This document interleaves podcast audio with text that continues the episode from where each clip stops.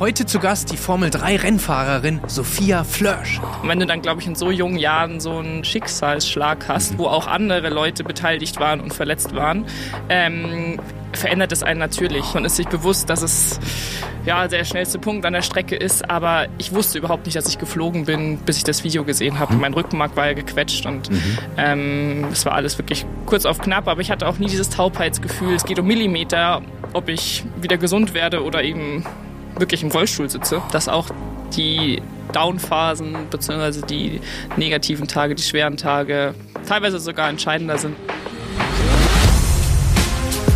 Hey, Chris Sorell hier und das ist dein Podcast über das Auf und Ab des Lebens. Manche von euch wissen vielleicht schon, dass ich AG1 seit über drei Jahren täglich nehme. Deshalb freut es mich extrem, dass Sie jetzt auch diesen Auf- und Ab-Podcast unterstützen. AG1 ist ein Vitamin-Mineral-Probiotik-Drink, der speziell dazu entwickelt wurde, auf einfache Art und Weise unseren Nährstoffbedarf zu decken. Das allerbeste wäre natürlich, wenn wir unsere Vitamine und Mineralstoffe äh, über Obst, Gemüse und Co. Äh, zu uns äh, nehmen würden. Aber ich weiß nicht, wie es euch geht. Ich kann ganz oft gar nicht so viel ähm, essen, damit ich meinen äh, Nährstoffbedarf darüber abdecken kann. Und genau hier hilft mir AG1. Damit bekomme ich genug Vitamine, Mineralstoffe, Probiotika, die mein Körper braucht und dazu auch noch sogenannte Adaptogene, die mir dabei helfen, meinen Stress besser zu regulieren. Ich werde ganz oft gefragt, was genau bringt denn AG1? Und meine ehrliche Antwort ist, ich kann es nicht zu 100% exakt sagen, weil ich eine ganze Reihe von Dingen tue, um meine mentale und körperliche Gesundheit zu unterstützen. Aber ein Baustein davon ist eben AG1. Ich kenne zwar noch keine Studie, die exakt äh, die Vorteile äh, von AG1 äh, belegt, ich kenne aber Dutzende von Studien, die zeigen, dass die Inhaltsstoffe, die in AG1 enthalten sind, äh, dazu führen, äh, dass wir ein höheres Energielevel haben, besseren Fokus haben und uns äh, besser regenerieren und, und schlafen. Wenn ihr AG1 auch mal testen möchtet, dann geht einfach auf drinkag1.com slash auf und ab und da erwartet euch ein ganz besonderes Paket. Denn zu eurer Bestellung erhaltet ihr noch kostenlos einen Jahresvorrat von Vitamin D3 und dazu noch fünf sehr praktische Päckchen für unterwegs. Den Link dazu findet ihr auch in den Show Notes. Sophia Flörsch ist eine deutsche Rennfahrerin, Social Media Star und äh, mittlerweile auch Werbestar. Sie ist die erste Frau, die in der Formel 4 Punkte eingefahren hat, im Alter von 16 Jahren. 2017 hat sie am Sachsenring als erste Frau äh, das Podest erreicht und äh, 2020 fuhr sie in der Formel 3 Serie und auch äh, Le Mans. Sie hat beim legendären 24-Stunden-Rennen äh, von Le Mans ähm, wie man sagt, das härteste Rennen der Welt, äh, Platz 9, äh, erreicht und äh, 2023 im belgischen Spa äh, den siebten Platz als erste Frau äh, überhaupt in den Punkten. Sie hat auf Social Media mehr als eine Million Follower. Sie wurde kürzlich vom Forbes Magazine als Top 30 unter 30 ausgezeichnet. Sie selber sagt von sich, dass sie einfach nur eine ganz normale Rennfahrerin ist, die gegen die Zeit und gegen die Männer fährt. Und ihre Mission ist es, mehr Mädchen und junge Frauen für Motorsport, für Technik zu begeistern Kindern ähm, und für äh, Sport insgesamt. Äh, es gibt eine sehr, sehr inspirierende Dokumentation auf RTL Plus, äh, nennt sich Race Girl, die Sophia über eineinhalb Jahre ähm, begleitet hat. Ähm, und ähm, wir sind sehr, sehr happy, äh, dass sie die Zeit gefunden hat, äh, hier in den Auf- und Ab-Podcast zu kommen, denn sie hat im Jahr 2018 ein, wirklich einen Horror-Crash gehabt, wo sie mit 276 km/h in die Wand gerast ist und ähm, auch darüber werden wir sprechen, wie sie es geschafft hat, nur 100 Tage später äh, wieder in einem Rennauto zu sitzen, obwohl sie äh, fast ihr Leben verloren hätte. Wir sprechen nicht nur über den Motorsport, wir sprechen darüber, wie man als Frau, als ambitionierte Frau in einer Männerwelt ähm, erfolgreich sein kann. Wir sprechen über das Mindset, was Spitzensportler haben, aber auch, wo Menschen äh, wie du und ich äh, von lernen können. Wir sprechen über große Ziele, über Ambitionen, aber auch über die kleinen Ziele, ähm, die uns äh, am Ende wirklich wirklich glücklich machen und noch über so vieles mehr. Ich bin richtig begeistert von äh, unserem heutigen Gast, Sophia Flörsch, der Rennfahrerin. Viel Vergnügen beim Auf und Ab von Sophia Flörsch. Sophia, in diesem Podcast geht es ja um die Höhen und Tiefen äh, des Lebens. Du hast davon schon einige äh, erlebt, über die wir äh, sprechen werden. Was mich interessieren würde als erstes ist, welcher sportliche Moment in den letzten fünf Jahren hat bei dir die intensivsten Glücksgefühle ausgelöst? das ist jetzt schwer zu sagen. Also ähm, ich glaube, ich, ich glaube, es ist ganz normal, dass man im, im, Sport, aber natürlich auch im normalen Leben immer irgendwie Höhen und Tiefen hat. Und ähm, ich glaube, im Sport gehören Tiefen teilweise sogar noch vermehrt äh, mit dazu. Aber ähm, es gab in den letzten Jahren mehrere sehr schöne Momente, die ähm, mich sehr glücklich gemacht haben und wo man dann halt auch einfach so die gesamte harte Arbeit wertschätzt und, und stolz drauf ist. Ähm, ob ich jetzt eins da wirklich speziell nennen kann, weiß ich nicht, aber ich meine, ich bin 2023, also vergangene Saison, ähm, als erste Frau die Punkte gefahren der Formel 3, mhm. was wirklich ähm, ja, sehr historisch kann man sagen. Ja, historisch war und ja. auch irgendwie hart ersehnt war von mir und, und, und auch ähm, Team, in, Team innerhalb, was, was sehr bedeutendes war. Mhm. Also wahrscheinlich jetzt weil es einfach am aktuellsten ist und einfach auch vom, vom Ranking her, sage ich mal, am höchsten ist. Neben dem neunten Platz in Le Mans beim 24-Stunden-Rennen mhm. ähm, ist das wahrscheinlich schon so der Moment, der mich am glücklichsten gemacht hat. Mhm. Und ich stelle diese Frage vielen Menschen, die Erfolg haben. Was ist für dich welcher Moment ist der intensivste? Ist es der, wo man kurz davor ist, ist aber noch nicht ganz klar ist, ob es passieren wird? Ist wirklich die Sekunde über die Ziellinie, wo dein Name auf, dem, auf der Tafel steht oder erst die Nachbetrachtung, wenn man das Ganze verarbeitet? Was ist für dich der intensivste? Also ich bin letztes Jahr, das ist ganz lustig, dass du mich das fragst, weil ich bin letztes Jahr ähm, zweimal die Punkte gefahren. Mhm. Einmal am Red Bull Ring und einmal in Spa in Belgien. So, und am Red Bull Ring war ich eigentlich in der letzten Runde, als ich wusste, okay, ich bin jetzt Neunte, war ich am glücklichsten und hatte auch Tränen und im, im Auge unterm Helm und habe mich komplett glücklich gefühlt. Mhm. So, mir wurde aber im Nachhinein dieser neunte Platz aberkannt und ich wurde disqualifiziert. Okay. In Spa hingegen war ich auf Platz sieben und habe mich aber erst wirklich nach dem Rennen, eine Stunde nach dem Rennen, extrem gefreut, als ich wusste, dass alles okay ist und mhm. ich auch den siebten Platz behalte und nicht disqualifiziert werde. Mhm. Also ich glaube, ähm, das ist voll situationsabhängig und man sieht irgendwie, und da waren wirklich nur drei Wochen zwischen diesen zwei Ereignissen, aber ähm, bei dem einen Mal war es halt anscheinend nicht komplett sicher, dass ich wirklich diesen Platz behalten darf und bei dem anderen eben schon. Und deswegen waren da eben auch dann zwei Stunden zwischen mhm. ähm, diesen Glücksmomenten, mhm. aber eigentlich in einer sehr ähnlichen Situation. So. Mhm. Ist lustig, wer diesen Podcast hört, weiß, wie sportbegeistert ich bin. Und als du es gerade erzählt hast, ich habe wirklich Gänsehaut und auch schon ein bisschen feuchte Augen bekommen, weil ich es immer so schön finde, wenn Menschen den den emotionalen, die emotionalen Lorbeeren für ihre harte Arbeit kriegen. Und ich kann genau. mir das so gut vorstellen, wenn du auf dieser letzten Runde bist und weißt, jetzt kann nichts mehr schiefgehen, ja, wie es genau. einfach, äh, einfach nur schön ist. Und ich wünsche dir, dass du da noch ganz viele äh, Ereignisse haben wirst, aber da mache ich mir gar keine Gedanken. Lass uns mal einen, einen Schritt zurückgehen was mich interessieren würde, Sophia, ist, was ist denn das früheste Ereignis in deinem Leben, was die Menschen verstehen müssen, um, den, um dich, wie du jetzt vor mir sitzt, heute ähm, ja, ähm, richtig äh, verstehen zu können? Also ich meine, ähm, ich würde mich, ich sage immer so, ich bin eigentlich eine ganz normale, jetzt junge Frau ähm, mit den gleichen Interessen wie jede andere Frau in meinem, in meinem Alter wahrscheinlich auch.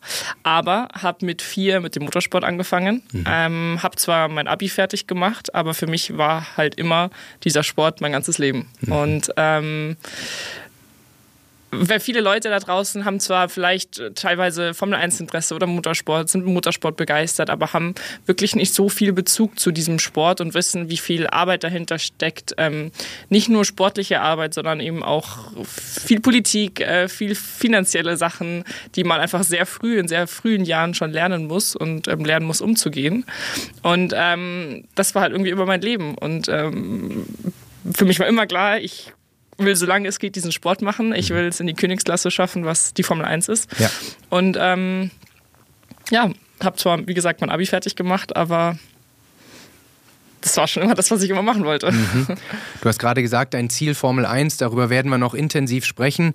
Zu deiner Historie gehört aber auch ein Tiefpunkt und du hattest vorher gesagt, bitte nicht zu viel darüber gesprochen. Es wurde schon viel gesprochen und ähm, äh, es geht um deinen Unfall. Ja. Äh, Im Jahr 2018, ich erzähle das, was man nachlesen kann, da musst du es ja. nicht zum hundertsten Mal erzählen. Du warst damals 17 Jahre, bist du in Macau mit 276 km/h. Ich wiederhole nochmal diese Zahl, für dich ist das normal, aber für Menschen wie ja. uns ist das nicht normal mit 276 km/h bist du wie eine Rakete abgehoben von der Fahrbahn ähm, und äh, in einen Turm äh, nahe der Strecken äh, oder der Absperrung äh, ge gerast. Äh, krasse Bilder, wir werden es hier auch nochmal einblenden äh, im, im Nachgang.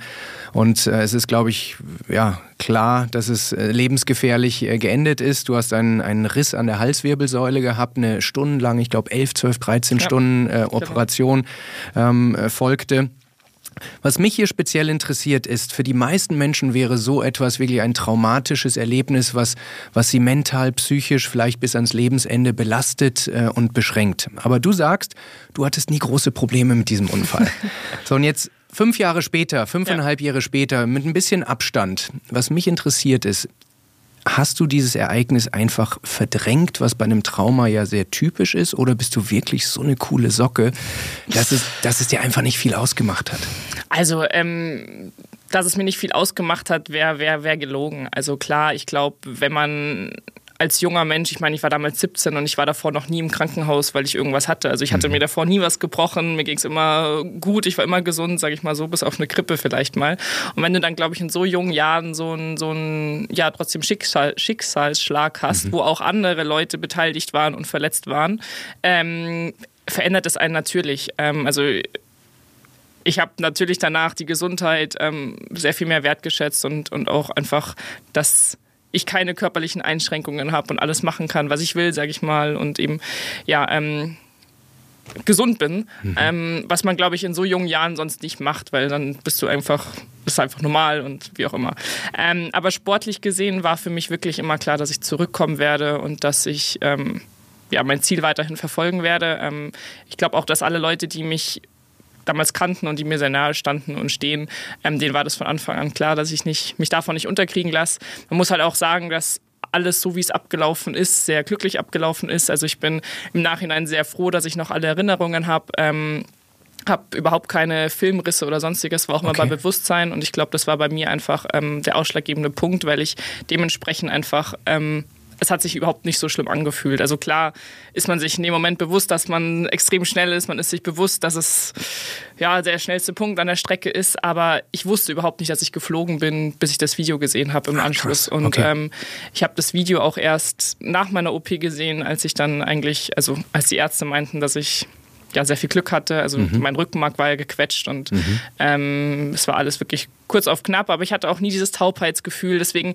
dieses Knappheitsgefühl und irgendwie, boah, es ist jetzt wirklich, ja, es geht um Millimeter, ob ich wieder gesund werde oder eben wirklich im Rollstuhl sitze, mhm. ähm, hatte ich halt nie, bis dann mhm. alles okay war. Und das war, glaube ich, bei mir am wichtigsten. Und ich will auch nicht sagen, dass es jetzt richtig oder falsch ist, weil ich glaube, dass jeder Mensch mit solchen Sachen ganz anders umgeht. Ja. Ähm, und, und ja, auch im Nachhinein viele ja, Mentaltrainer und so mit mir reden wollten, weil sie halt meinen, wie hast du das gemacht und sonstiges. Und wo ich glaube, also auch immer gesagt habe, für mich war es so der richtige Weg. Bei mhm. mir ging es darum, so schnell es geht, wieder ins Auto zurückzukommen. Ja.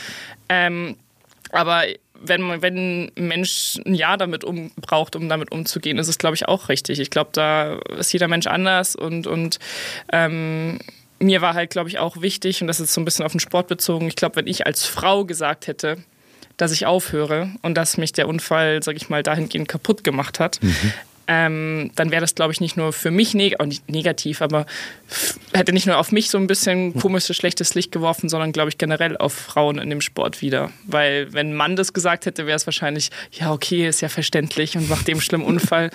Und ähm, dementsprechend war mir für immer klar, war für mich immer klar, ich mache weiter und mhm. ich gebe Gas. Das hast du auch in einem Interview mal gesagt, dass du den Skeptikern, die vielleicht sehen wollten, ja. dass Frauen zu schwach sind, so ein äh, ja, wirklich brutales Event auch emotional verarbeiten, auch die wolltest du Lügen strafen, genau. was du ja wunderbar äh, geschafft hast. Deshalb eine Rieseninspiration für viele Menschen, für viele junge Frauen auch darüber, über deine Rolle im Female Empowerment werden wir gleich noch ins Detail gehen.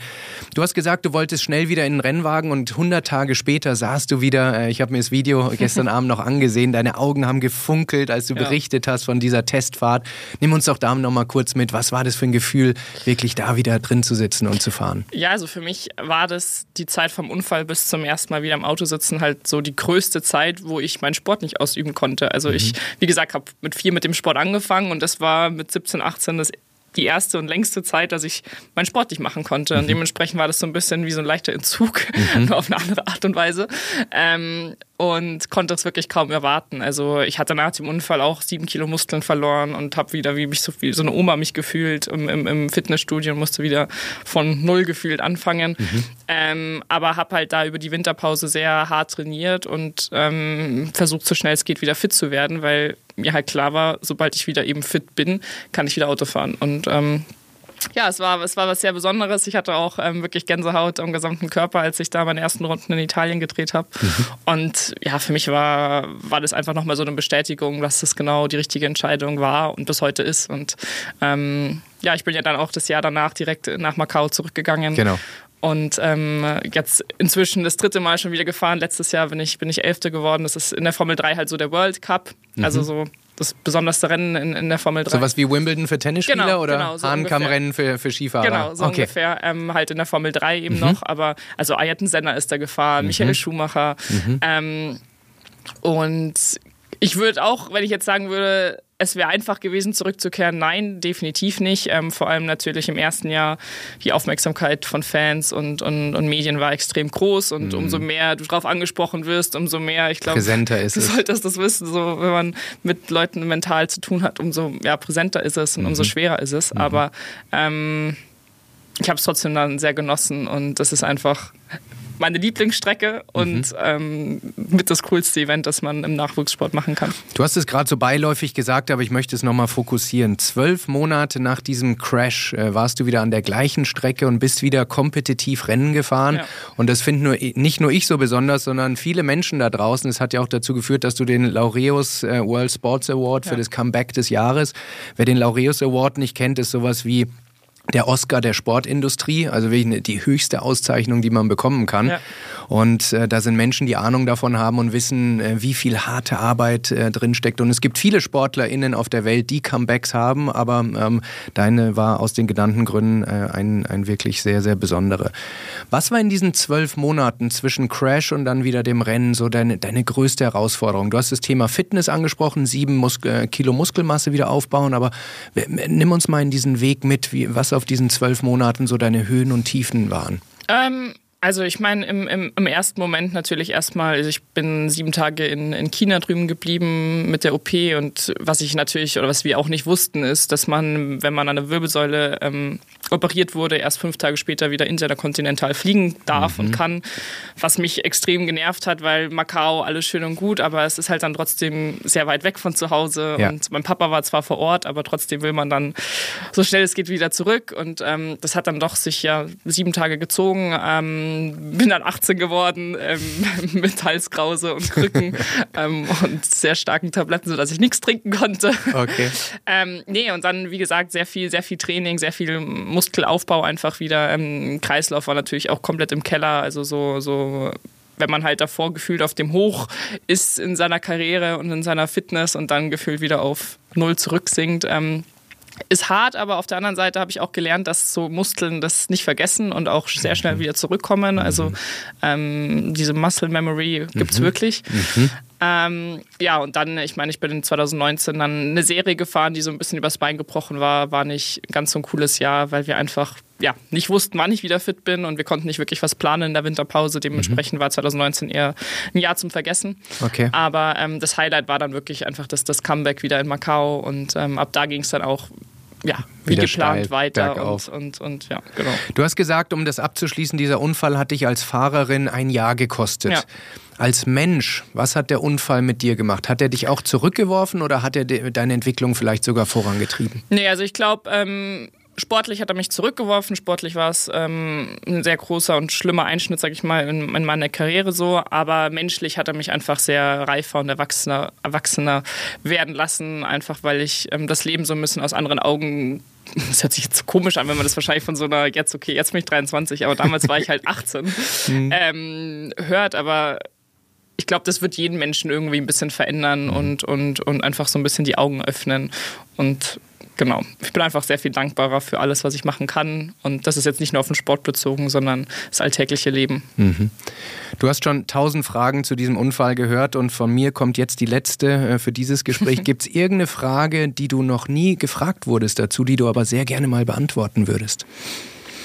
Ähm, Also was wirklich traurig ist so, ist, dass ich überhaupt nicht gefragt werde, wie denn so der Stand der Dinge war in dem Rennen bis zu dem Unfall, weil also ähm, das war damals das erste Mal für mich, dass ich in Macau war. Ich war ein Rookie und bin in dem Moment um eine Top Ten Platzierung gefahren. Also es war dann ähm, ganz kurz hier Pause. Sophia, wie war eigentlich der Stand vor diesem äh, Unfall, äh, bevor genau. es da, dahin genau. gekommen ist? Genau, also ähm, ja, ich habe wirklich, das war eben das Sonntagsrennen, also das Hauptrennen und mhm. ich habe in dem Moment schon, es war relativ am Anfang des Rennens ähm, um eine Top-10-Platzierung gekämpft. Und das war halt damals für mich als 17-jähriger Rookie das erste Mal in Macau, was ähm, ja immer das schwerste Mal ist, weil es einfach ähm, ja, was eine extrem spezielle und schwere Strecke ist. Mhm. Aber es war wirklich ein sehr, sehr gutes Wochenende bis dahin. Und ähm, das ist halt super traurig, dass das überhaupt nicht den Fokus bekommen hat, beziehungsweise die wenigsten Menschen mich, also ich würde sagen, von den ganzen Interviews und Gesprächen, die ich hatte, wahrscheinlich drei Prozent mich danach gefragt haben. Mhm. Und das eigentlich das Sportliche und das Wichtige war und ist und nicht dann alles, was danach passiert ist, was ich auch überhaupt nicht mehr kontrollieren konnte ja. oder irgendjemand anderes kontrollieren konnte. Mhm. Das heißt, du warst, ich muss jetzt an Alexander Zverev denken, der ja in Paris im Halbfinale umgeknickt ist. Ich weiß ja, nicht, ob du das verfolgt hast.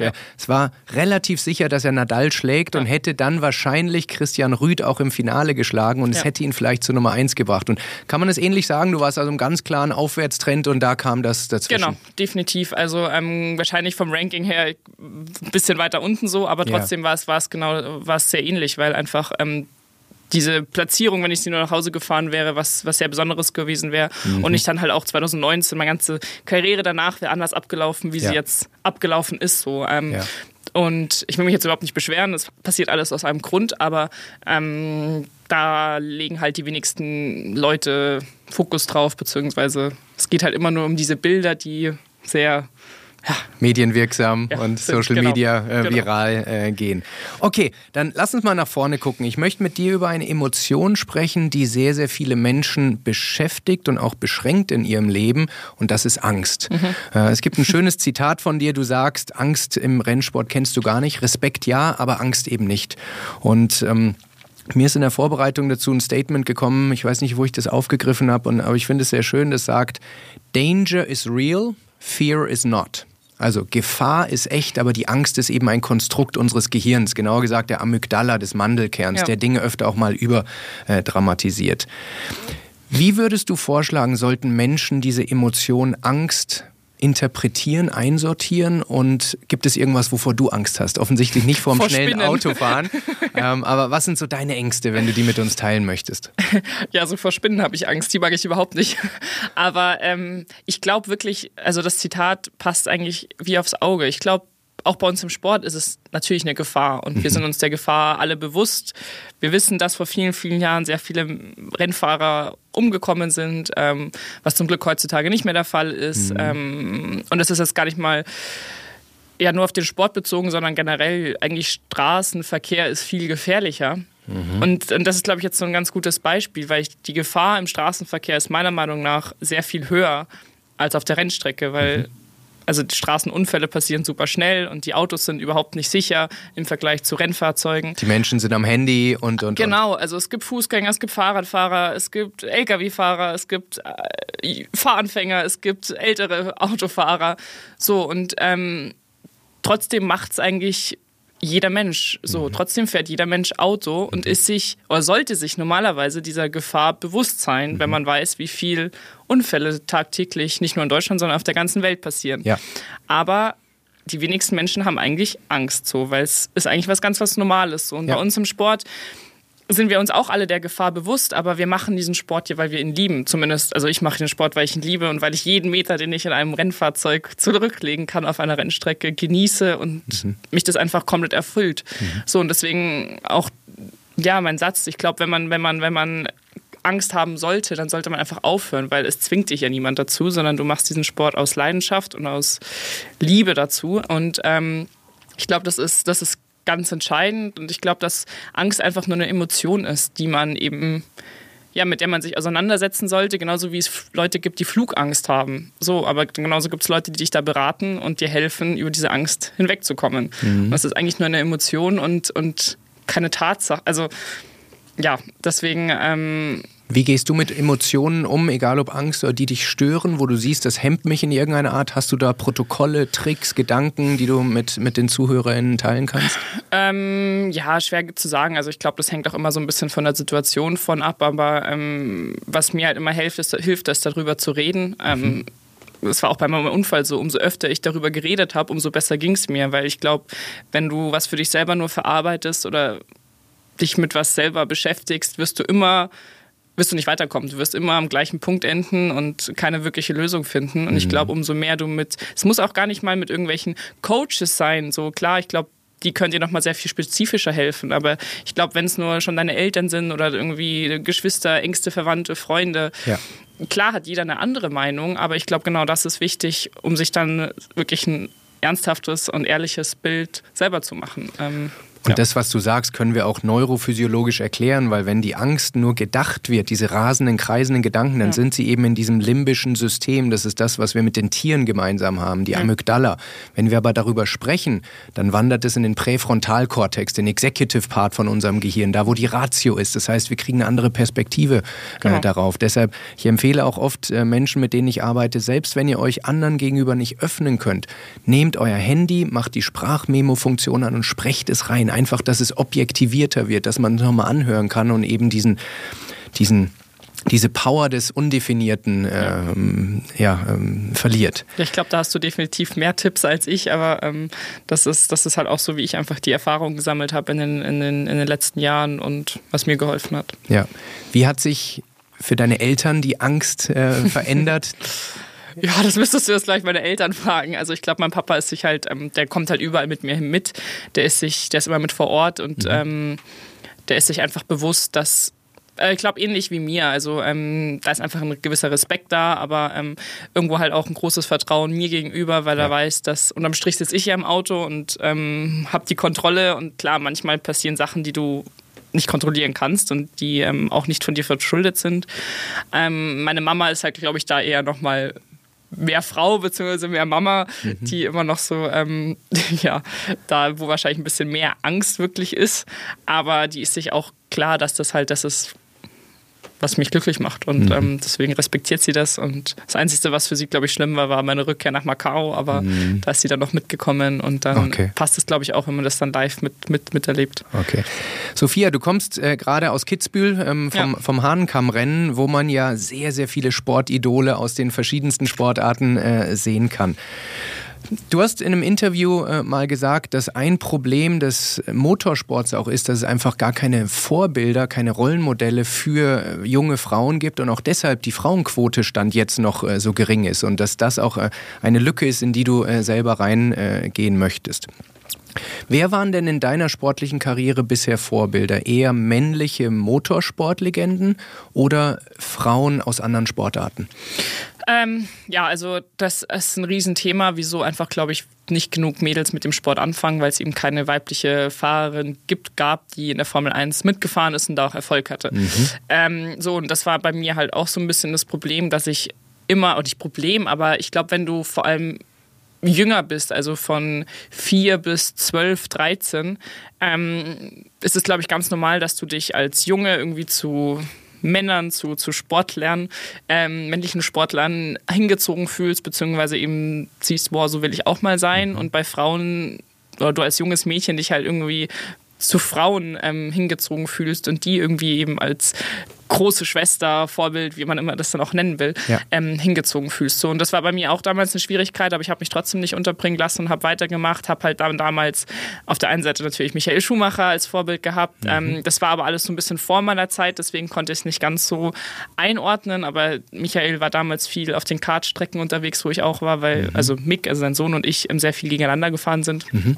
schon im jungen Alter und fand ihn einfach immer cool, weil er trotzdem noch extrem bodenständig war und, und zur damaligen Zeit und super lieb und was bei mir halt damals das Highlight war, ist, dass er mich nach dem Rennen mal umarmt hat, ähm, weil er meinte, dass ich ja sehr gut gefahren bin. Ich bin dem Rennen halt Zweiter geworden oder Zweite mhm. geworden und ähm, keine Ahnung, wenn du da von siebenmaligen Weltmeister, Mega. der Legende im Sport. Ähm, das reicht für Jahre, oder? Genau, als, ja. als Elfjährige umarmt wirst, ist ja. das was, was du einfach, glaube ich, oder was ich zumindest nie vergessen werde. Mhm. Ähm, und umso älter ich geworden bin, umso mehr habe ich mich natürlich auch so ein bisschen mit dem Thema auseinandergesetzt. Und dann war Lewis Hamilton oder ist immer noch so mein Vorbild, einfach mhm. weil es natürlich auch ein einzigartiger Sportler ist, aber auch ähm, jemand, der sich noch mit anderen Themen auseinandersetzt und ähm, da auch offen drüber redet und offen seine Meinung bekundet. Und das ist jetzt nicht nur, was Umwelt angeht und, und eben auch ähm, ja, Diversity bei uns im Sport, nicht nur auf Frauen bezogen, mhm. sondern auch auf andere Sachen. Mhm.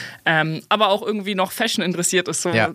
finde ich ihn einfach cool. Ja. Ähm, so, aber dann war trotzdem immer das Thema, okay, ich habe jetzt aber keine Frau. Und das war dann Lindsay Vonn. Ähm, mhm also die Ski Skifahrerin. Skifahrerin, genau, Abfahrtsfahrerin, die auch ähm, eigentlich alle Rekorde gehalten hat, die man halten kann. Jetzt hat Michaela Schiffrin sie bei Paar eingeholt. Mhm. Aber ich fand die Frau einfach oder heute auch noch ähm, mega cool, mega stark. Die hat eine Mentalstärke, das ist wirklich abnormal, wenn ich das so sagen kann, mhm. ähm, was ich da so für Stories gehört habe mit Unfällen und Verletzungen, die sie hatte. Und das ist ja bei denen im Sport ja, Tag als gang und gäbe, so sage ich mhm. mal. Aber sie ist immer wieder zurückgekommen und ähm, auch sie, und was ich halt immer besonders fand, ist, dass auch sie in ihrem Sport gesagt hat, dass sie eigentlich gegen Männer fahren will und das probieren will.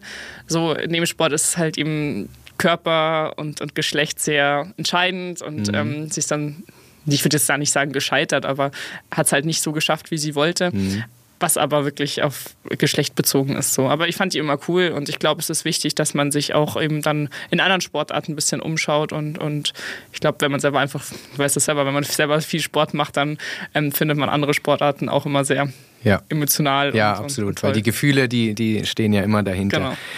Ich würde noch ein bisschen versuchen wollen, den Menschen, Sophia, äh, zu verstehen, nicht die Rennfahrerin. Ähm, du bist mittlerweile eine sehr öffentliche Person und man, man gewinnt ein Bild von dir, dass du tough bist, dass du gegen die Männerwelt antrittst und äh, Geschwindigkeit liebst. Aber welche Eigenschaften deiner Persönlichkeit kennen die Menschen gar nicht so und die sie vielleicht sogar überraschen würden, wenn sie bei euch in einem Familienkreis wären oder im, im Freundeskreis? Ähm, also ich glaube, ja, die Sachen sind natürlich alle zutreffend. Ich glaube, dass ich einfach privat nochmal eine andere Person bin, so ein bisschen. Ich bin, glaube ich, generell immer sehr positiv gestimmt mhm. so und ähm, versuche auch aber alles mal irgendwie ins Positive zu ziehen. Ob das dann gut oder schlecht ist, ist dahingestellt. Ähm, bin aber auch ein sehr ungeduldiger Mensch. Also ähm, wirklich, wenn ich jetzt im Taxi sitze und jemand 20 bei 30 fährt, also ich sage ja nicht, dass man schneller fahren muss als erlaubt, aber einfach, boah, da, da drehe ich halt durch und bin sehr ungeduldig. Ähm, und ja, wahrscheinlich auch so eine leichte Perfektionistin, wenn es um manche Sachen geht und manche Sachen wahrscheinlich auch nicht, würde jetzt meine Mama sagen.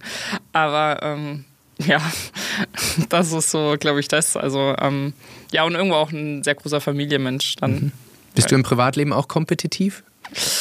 Hängt ab. Also wenn ich jetzt Sport mache, ja. Mhm. Das schon. Ähm, so, wenn es um Tennisspielen geht oder Schwimmen oder sowas, ich kann da nicht irgendwie nur dahin schwimmen, sag ich mal so. Aber ähm, ich habe schon auch meine Phasen und Tage, wo ich wirklich abschalte und ähm, ja, nicht wirklich kompetitiv bin, würde ich jetzt mal sagen. Okay. Dann lass uns mal zum anderen Thema kommen, einem weiteren Thema, was auch viele Menschen, die ganze Gesellschaft beschäftigt, und das ist Erfolg. Ähm, es wird ganz viel drüber geredet, viel geschrieben auf Social Media. Du hast, wir haben es jetzt schon angeschnitten, schon in sehr jungen Jahren wahnsinnig viel Erfolg äh, gehabt, äh, im Sport, aber auch auf Social Media, mit deinen Werbepartnern. Aber wie ist denn für dich deine persönliche Definition von Erfolg? Wann fühlst du dich erfolgreich und wann äh, eher unerfolgreich? Ähm ja, also ich glaube, dass jeder Mensch Erfolg anders einordnet und sich mhm. andere Ziele setzt und das auch anders irgendwie sieht und, und, und ähm, dahin arbeitet. Aber bei uns im Sport ist es so, oder wahrscheinlich auch in anderen Sportarten, dass jetzt Erfolg nicht immer heißen muss, dass wenn man ein Rennen gewinnt, dass der größte Erfolg ist oder auf dem Podium landet. Also ich glaube, wenn ich jetzt zurückschaue, gibt es Rennen, die ähm, sehr viel besser waren und ähm, jetzt zum Beispiel wirklich die Top-10-Platzierung ist klar auf der einen Seite cool, dass ich in der Top 10 gelandet bin, aber das Besondere war eigentlich, dass ich von 24 gestartet bin und halt siebte geworden bin. Und mhm. das ist eigentlich das, was ähm, extrem toll ist, weil ich 17 Leute überholt habe und mhm. nicht, weil ich siebte geworden bin. So. Mhm. Und ähm, das ist eigentlich für mich der Erfolg. Und das gibt es oft genug bei uns im Sport, dass eben es Rennen gibt, die einfach oder Wochenenden gibt, da wo man weiß, wie hart man äh, darauf hingearbeitet hat, wie man sich darauf vorbereitet hat und nicht nur man selber, sondern auch das gesamte Team im Hintergrund. Ähm, und einfach dann alles funktioniert hat und man als Team äh, eine gute Leistung erbracht hat, beziehungsweise keine bessere Leistung erbringen hat, äh, hätte können. Und das ist dann eigentlich so der größte Erfolg. Und mhm. nicht irgendwie, wenn man einen Pokal mit nach Hause nehmen kann. Das ist natürlich toll und dann sehen die Leute außen, gut, die Arbeit hat sich irgendwo ausgezahlt, aber es sind eigentlich, glaube ich, die kleinen Sachen, die kleinen Erfolge, die wichtig sind und entscheidend sind und ähm, die dich dann auch zu diesem großen Ziel eben hm. hintragen und hinbringen. Das ist interessant, weil ich, mir fällt gerade ein Statement von äh, Thomas Tuchel ein, jetziger. Bayern-Trainer, und der hatte mal, war noch für einen anderen Club, ich glaube sogar noch so zu, zu, seinen Mainzer Zeiten, sagte er, und das hat die, den Kommentator und auch äh, die Berichterstatter total überrascht, er sagte, er guckt nicht so sehr aufs Ergebnis, sondern wenn seine Mannschaft den Matchplan umsetzt und dann unentschieden spielt oder vielleicht sogar verliert, dann klopft er ihn auf die Schulter ja. und sagt, Jungs, gut gemacht. Im Umkehrschluss, wenn sie gewonnen haben, vielleicht sogar glücklich, ja. aber sich nicht an seinen Plan gehalten haben und nicht gut gespielt haben, dann hören sie auch Kritik von ihm. Genau. Und das verstehen Fans natürlich nicht, weil sie immer nur das Ergebnis, den Podiumsplatz wie in deinem genau. Fall sehen. Aber die Arbeit, wenn man kontinuierlich und konsistent über Jahre eben seinen Plan verfolgt, dann wird Erfolg eine logische Konsequenz sein. Siehst genau. du es auch so? Ja, sehe ich komplett so. Also ich glaube, dass diese kleinen Erfolge, die andere Leute gar nicht sehen und wenn es eben nur, keine Ahnung, ähm, ja, bei der Benchpress äh, neues, neues, neuer, also wie sagt man? Ähm, neues Gewicht, neues, neues Gewicht, Level. Danke. Mhm. Ähm, ist, das sind eigentlich so die Sachen, die entscheidend sind und die dich einen besseren Menschen bzw. einen besseren Sportler machen. Ja. Und ähm, das sind viele Sachen, die Leute, die Fans, die die Medien gar nicht sehen, weil es Sachen sind, die im Hintergrund passieren. Ähm, aber genau die führen dich dann zum, zum Erfolg. Und ich habe auch, ich hatte auch lustigerweise gestern eine Podcastaufnahme, wo auch war, ja, ähm, was sind denn deine, was ist dein Ziel, wo bist du in fünf Jahren? Wo ich auch mhm. sage, klar gibt es dieses große eine Ziel, aber es sind diese kleinen kleinen Sachen, diese kleinen ja, Schritte, Treppenstufen, die ich erstmal erreichen muss und sollte und will, ähm, bevor ich dann ganz oben ankomme. Weil ähm, jede zweite Stufe zu überspringen, wird mich nicht gut genug machen, ja. um dann oben Erfolg zu haben. Ja. Du hast gerade diese kleinen Schritte angesprochen, das ist eine wunderbare Überleitung, ähm, denn du sagtest, dein Fixpunkt ist Formel 1. Und äh, du hast in einem anderen Interview gesagt, man braucht drei Dinge, um in die Formel 1 zu kommen. Man braucht A, Talent, mhm. man braucht eine Top-Ausbildung und man braucht ein Cockpit bei einem Top-Nachwuchs-Formel 1-Team. Und dieses äh, Cockpit hast du jetzt ergattert ähm, beim Alpine F1 Junior Team. Ähm, das heißt, du Talent, glaube ich, ist zweifelsfrei, dass du das hast. Deine Ausbildung äh, ist auch top. Wenn ich da von außen als Nicht-Experte drauf gucke, dann bist du doch auf einem sehr klaren Track äh, in, in die Richtung. Meine Frage wäre, was muss jetzt passieren, dass du wirklich deinem großen Traum näher kommst? Oder was könnten auch die Stolpersteine sein, woran es vielleicht, obwohl die drei Dinge zutreffen, auch nicht passieren könnte? Ja, also, ähm, dass ich Anfang letzten Jahres, also Anfang 2023 bei Alpine ähm, in das Nachwuchsprogramm aufgenommen wurde, war wirklich für mich Karriere, Karriere verändernd. Mhm. Also, ähm, das war in den letzten 18, 19 Jahren der wichtigste Schritt. Also gibt es nichts anderes, was, was wichtiger war, ähm, weil genau das das Entscheidende ist. Also du musst als Nachwuchsfahrer von einem Formel-1-Team unter Vertrag genommen werden, mit den Absichten, es zusammen in die Formel 1 zu schaffen. Also mhm. es gibt mhm. auch andere Junioren, die, glaube ich, nur dafür da sind, irgendwie ähm, ja, die Strategie zu erfüllen, beziehungsweise ja, Marketing zu spielen, wie auch immer. Mhm. Aber ich bin mir, oder Alpine und ich sind uns bewusst und klar, dass wirklich das Ziel ist, das zusammen in die Formel 1 zu schaffen. So, und da gehören jetzt müssen noch ganz viele Sachen für passieren, damit es dann auch klappt. Also ich werde ja dieses Jahr zu 24 nochmal ein Jahr Formel 3 fahren. Mhm wo es darum geht, ähm, konstant die Punkte zu fahren, um am Ende der Saison ähm, in den Top 10 zu landen in der Meisterschaft. Das ist so das Ziel für dieses Jahr, wo was zu erreichen ist ähm, mit Alpine zusammen. Und dann stehen zwei Jahre Formel 2 auf dem Plan. Mhm wo natürlich auch der gewisse Erfolg ähm, kommen muss. Also die sportliche Leistung ist natürlich ähm, erstmal das A und O, um es ganz hoch zu schaffen. Aber bei uns im Sport, ähm, wie auch in manchen anderen Sporten heutzutage, glaube ich, ist die Politik und Vermarktung noch ein sehr, sehr großer Baustein, ähm, der sehr entscheidend ähm, ist und sein kann. Mhm. So, und ich hoffe natürlich, dass ähm, ja, einfach die Formel 1 in den nächsten drei Jahren sich noch ein bisschen verändert und offener wird für eine Frau, dass es gewünscht und gewollt ist, ähm, dass eben ja, ich es dorthin schaffe, sage ich mal, und mir einfach die richtigen Leute zum, zu, zur Seite stehen. So. Mhm. Und ähm, ich glaube, aus den ganzen Sachen wird es dann klappen. Hoffe ich zumindest. Und ähm, genau. Musst du als Frau besser fahren als äh, deine Konkurrenten Männer, um diesen Platz zu kriegen? Man sagt ja oft in der Wirtschaft, dass Frauen nochmal die Extrameile gehen müssen. Ähm, wie ist es bei euch im Sport? Also besser fahren glaube ich gar nicht mal. Also du musst ähm, unterm Strich, da wir ja ähm, gemischt fahren, musst du einfach deine Leistung erbringen. So. Aber ich glaube nicht, dass du jetzt unbedingt besser fahren musst. Ähm, du musst halt einfach die gewissen ja, Rennen gewinnen bzw. Ähm, Platzierungen einfahren. Ich glaube aber, um überhaupt erstmal dahin zu kommen, ähm, musst du als Frau noch mal ein bisschen mehr machen. Also diese gesamte Sponsorenarbeit, ähm, Medienplatzierung. Klar hast du in den Medien vielleicht ein bisschen mehr Aufmerksamkeit, was alles schön und gut ist, mhm. aber es mhm. kann halt genauso schnell auch ein Nachteil werden, mhm. wenn es halt mal nicht so gut läuft, weil du halt immer gleich ähm, ja, blöder dargestellt wirst, beziehungsweise Leute dich auf dein Geschlecht reduzieren. So. Mhm. Und ähm, ich würde auch gar nicht sagen, dass du als Frau jetzt irgendwie, weil viele immer denken, du hast als Frau nur Vorteile. Ja, nee, so ist es halt wirklich nicht. Also ähm, klar habe ich hier und da Vorteile, aber auf der anderen Seite habe ich es auch sehr viel schwerer, mhm. weil es noch nie eine Frau gab und es immer noch diese nervigen Vorurteile gibt, dass es Frauen nicht können, dass sie nicht dorthin gehören, dass ihnen der Mut fehlt, dass ihnen die Kraft fehlt und was das alles ist, so was halt einfach alles nicht der Fall ist. Aber das gilt es zu beweisen. Mhm. Was ich mich immer gefragt habe, Sophia, auch ich verfolge deinen Weg schon seit sechs, sieben Jahren, würde ich sagen. Und auf der einen Seite sagt man ja, dass Motorsport ein sehr körperlicher Sport ist. Sie sind alle super fit, Nackenmuskulatur, Arme, Ausdauer. Ja. Und auf der anderen Seite weiß man aus Sportarten wie Leichtathletik, wie Skifahren, jetzt Lindsey Vonn, du hast es gesagt, dass es gute Gründe gibt, nicht gemischt zu fahren, wenn der körperliche Vorteil eben zu extrem ist. Wie passt es zusammen, dass es eine körperliche Sportart ist und trotzdem Frauen wie du eine Chance haben? Kannst ja. du das über andere Elemente ausgleichen?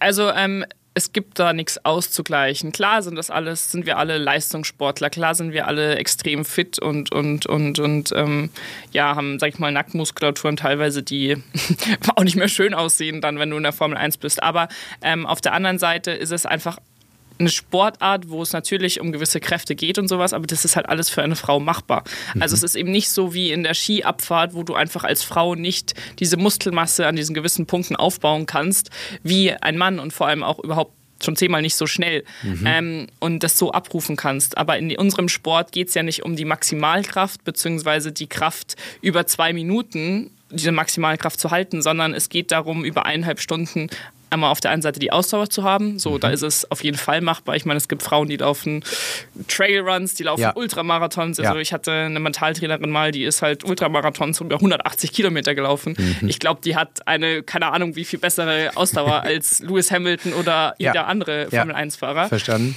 Dementsprechend ist das definitiv möglich. Ähm, so, und dann sind halt so Facetten wie Beinkraft nochmal entscheidend bei uns, aber das ist auch, ähm, klar drücken wir auf, um den Maximalpeak zu bekommen, 140 Kilo, aber diese 140 Kilo ähm, sind auch, das ist trotzdem ja nicht eine Maximalkraft, die du hast, weil du trotzdem über eineinhalb Stunden diese Kraft drücken musst. Und ich kann jetzt in Details gehen, das ist alles auf jeden Fall machbar für eine Frau. Mich mhm. nervt, mhm. dass heutzutage es immer noch Leute gibt, wirklich von ganz oben, die behaupten, eine Frau könnte das nicht. Mhm. Das beste Beispiel ist, ähm, also Formel 1 hat, dieses, hat heutzutage ja Servolenkung. Ähm, mhm. Du lenkst es in der Formel 1 nicht mehr aus den Schultern. Das machst du in der Formel 3 und Formel 2. Okay. Ähm, also es gibt viele Fahrer, zum Beispiel Landon Norris hat das mal gesagt, dass Formel 2 viel, viel anstrengender war zu fahren als mhm. Formel 1.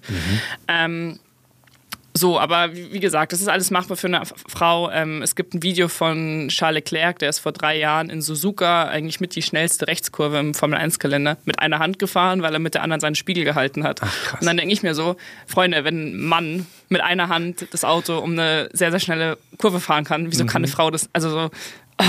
Hm, verstehe. Und da bekomme ich einfach einen Hals. Ja, verständlich. Aber du sagst also, es ist kein Nachteil, von daher ist der Wettbewerb fair. Ja, ja. also vielleicht musst du als Frau hier und da ein bisschen mehr trainieren, kann sein, mhm. alles möglich, aber das ist alles. Ähm, machbar und ähm, Und ja. wenn du deine Mission irgendwann mal in 10, 15, 20 Jahren erfüllt hast, siehst du dann einen Frauenwettbewerb, wo du gegen 20 Frauen konkurrierst oder einen gemischten Wettbewerb, wo sechs bis acht bis zehn Frauen äh, mitfahren? Was ist also, deine Vision? Ja, ich glaube, äh, meine Vision ist schon, dass es irgendwann gemischt ist. Ich glaube nicht, dass es irgendwann, also ich hoffe zumindest nicht, dass die Formel 1 auf die Idee kommt, ähm, das komplett zu trennen und irgendwann zu sagen, wir machen jetzt Männer und Frauen getrennt, weil es so viele, also weil es halt gleich viele gibt von beim Geschlecht. Mhm. Ähm, ich hoffe nicht, dass das passiert, weil genau das macht den Sport aus, dass du eben gemischt gegeneinander antreten kannst. Ähm, so, aber ich glaube, also der Sport ist im Wandel, keine Frage. Wenn ich jetzt auf die Kartbahn gehe und schaue, wie viele junge Mädels da sind im Vergleich zu als ich damals angefangen mhm. habe, dann ist da auf jeden Fall äh, ein sehr positiver Trend zu sehen. Aber ähm, es ist, sind noch nicht so viele, dass ich jetzt sage, in 20 Jahren sind wir viel, viel mehr Frauen als Männer. Also das wäre, es wird nicht passieren. Ähm, wenn in 20 Jahren vier, fünf Frauen in der Formel 1 fahren, sechs, sowas, dann wäre das, glaube ich, schon ein riesen, riesen Schritt in die richtige Richtung mhm. und ähm, dann mal schauen, wie es von da weitergeht. Aber ähm, da muss noch ein bisschen was passieren im gesamten Sport und bei der Förderung, damit das dann auch so weit geht. Okay. Du hast gerade gesagt, in deinem Sport ist nicht nur das Sportliche relevant, sondern eben drumherum auch äh, viele andere Dinge. Und ähm, man kann sagen, äh, dass du extrem präsent und erfolgreich auch abseits äh, der Strecke bist. Äh, das Forbes Magazine, ein sehr einflussreiches, hat dich ganz äh, kürzlich jetzt zu den Top 30 unter 30 ähm, gewählt, an einen der einflussreichsten, nicht nur Rennfahrerinnen, sondern Menschen in, in deinem Alter. Du hast viele andere Auszeichnungen bekommen. Was bedeuten dir persönlich, Sophia, solche Auszeichnungen und was bedeuten sie auch für deinen Sport? Ist es eher Rückenwind oder vielleicht sogar Ablenkung, wo du gucken musst, dass das nicht zu sehr überhand nimmt? Also mich freut es natürlich ähm, auf der einen Seite extrem, weil ähm, ich glaube, egal ob es das Rios Award ist, sportlich gesehen, oder eben ja, Forbes 30 under 30 oder auch, dass die RTL-Gruppe eine Dokumentation über mich gedreht hat, ähm, ja. über 16 Monate. Das sind halt alles Sachen, die ich, wenn ich jetzt wahrscheinlich studiert hätte oder so, nicht bekommen hätte. Wahrscheinlich ähm, nicht, nee. ähm, dementsprechend sind das alles Sachen, die mich extrem stolz machen und mhm. ähm, auch so ein bisschen natürlich nicht nur für mich, sondern auch für das gesamte Team, so was so um mich rum noch steht, ähm, ein Erfolg ist und auch eine Belohnung ist und wo man einfach weiß, dass sich die Arbeit ähm, auszahlt, weil heutzutage gehört, geht es eben nicht nur darum, auf der Rennstrecke zu überzeugen und da das Talent zu haben und schnell zu sein, sondern eben auch einfach ein Gesamtpackage zu haben und zu bespielen und, und, und einfach präsent zu sein, sage ich mal so. Ja. Ähm, was wahrscheinlich über alle Sportarten gesehen extrem wichtig heutzutage ist so und ähm, klar einfach dadurch, dass halt, sage ich mal, der Sport ähm, sehr, sehr teuer ist und ähm, ich Sponsoren habe und da hingegen natürlich auch Verpflichtungen habe und ähm, Attendance Days etc. kann es manchmal auch viel werden. Ähm, und ich sage immer, es wäre schön, wenn ich manche Sachen nicht hätte so oder nicht machen müsste oder so, weil einfach da natürlich dann Simulatorzeit oder Trainingszeit verloren geht. Mhm. Aber ähm, auf der anderen Seite ist es halt notwendig, weil genau die Sachen machen es mir möglich, überhaupt meinen Sport zu machen. Mhm. Und ähm, unterm Strich ist es immer so ein leichtes Geben und Nehmen. Ähm, ich bekomme was, aber dafür muss ich halt auch ähm, was zurückgeben und ähm, dementsprechend ist das auch alles fair enough. Mhm. Und ähm, ja, gehört, glaube ich, heutzutage einfach dazu und, und, und ist ja auch schön. Also ich meine, ich bin auf Events unterwegs. Ähm, ich war jetzt letzte Woche mit Samsung eine gesamte Woche in den Bergen, weil wir ähm, das neue Handy ähm, da Content produziert haben. Also Samsung allein schon als Partner zu haben, jetzt im vierten Jahr, ist, glaube ich, was, was ganz Besonderes. Ähm, hab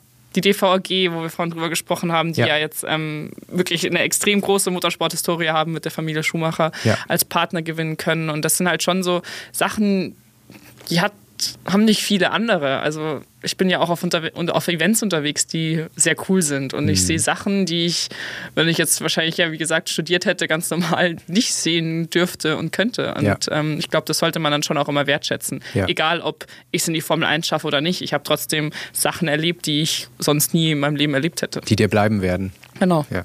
Ein Element davon ist ja Social Media. Ja. Und äh, was du sagtest, ist in vielen Sportarten mittlerweile auch wirklich erfolgsrelevant geworden ist, wegen Sponsorengeldern äh, etc. Du selber hast, ich habe nicht genau gerechnet, aber weit über eine Million Follower ja. über die verschiedenen Kanäle, was ein echtes Wort ist. Also herzlichen Glückwunsch dazu. Ich weiß selber, wie mühsam es ist, sich äh, Follower oder eine Community auch aufzubauen. Das Thema Social Media betrifft alle Menschen, nicht nur Menschen, die so weit oben sind wie du. Und worauf ich hinaus möchte, Sophia, ist, ich kann jetzt von mir berichten, wenn ich mal einen Post auf LinkedIn oder so mache, der ganz vernünftig funktioniert, dann gucke ich da auch mal einmal öfter rein, weil es auch irgendwie, es gibt Dopamin und, und man will dann kommentieren und, es ist irgendwie cool. So, du bist noch einem ganz anderen Scale.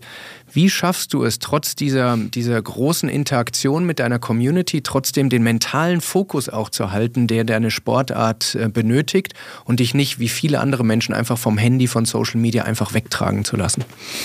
Also wenn ich jetzt sage, dass Social Media mich manchmal nicht wegtragen lasse, das würde ich, glaube ich, lügen. Also zu TikTok oder sowas ist schon gefährlich heutzutage. Also Heftig, ähm, es ist echt traurig und ich versuche es immer wieder mir vorzunehmen, am Abend nicht noch eine Stunde gefühlt im Bett zu liegen und auf TikTok rumzuscrollen, weil mhm. es hilft einem einfach nicht weiter im Leben. Es mhm. ist so unnötig, aber ja. Es ist auch deine Realität. Das ist ja, ja schon mal für also, alle, die zuhören, okay, selbst ja. Sophia Flörsch ist zu viel am Handy. Ja, okay. definitiv. Also, ähm, Aber wie schaffst du es dir, Grenzen zu setzen? Das ist halt eben das Thema. Also ähm, an Rennwochenenden habe ich da definitiv meine, meine Grenzen und ähm, einfach einen ganz anderen Fokus. Also ich habe da auch jemanden dabei, der den ganzen Content produziert, mhm. der auch die Kanäle bespielt und wenn auch, ich habe zum Glück auch da eine gewisse Fanbase und Community, die dann auch verstehen, wenn zwei Tage mal keine Story kommt oder mhm. nur eine Story am Tag kommt, weil einfach klar ist, ich habe Rennwochenende und das ist mein Hauptjob und das ist da, wo ich performen will und muss und wo einfach mein gesamter Fokus liegt dann in den Tagen.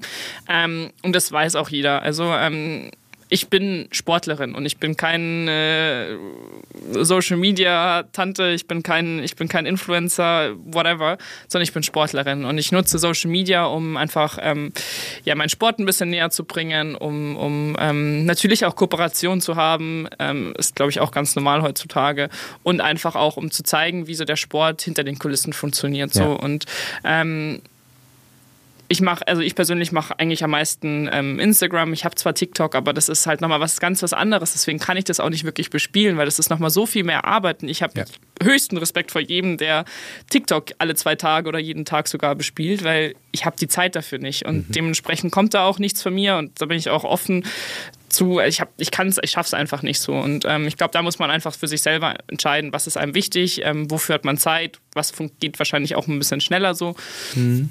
Und ähm, ja, ich glaube aber, dass Social Media, weil viele es auch immer, vor allem bei uns im Sport, verstehen nicht so, was für eine Wichtigkeit es heutzutage hat. Aber ja, es hat viele Nachteile so, aber auf der anderen Seite ist es halt auch heutzutage wichtig, da präsent zu sein, wenn es um Medien geht, wenn es um Sponsoren geht. Und es ist einfach eine super easy Plattform, um dich eben zu positionieren als Sportler, aber auch als Person im öffentlichen Leben.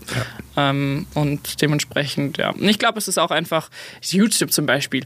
YouTube habe ich angefangen, damals mit einem Handy zu filmen und selber zu schneiden. Also man sieht das auch, wenn das von mir geschnittene Videos sind. das ist so wirklich nur Cut, Cut, Cut.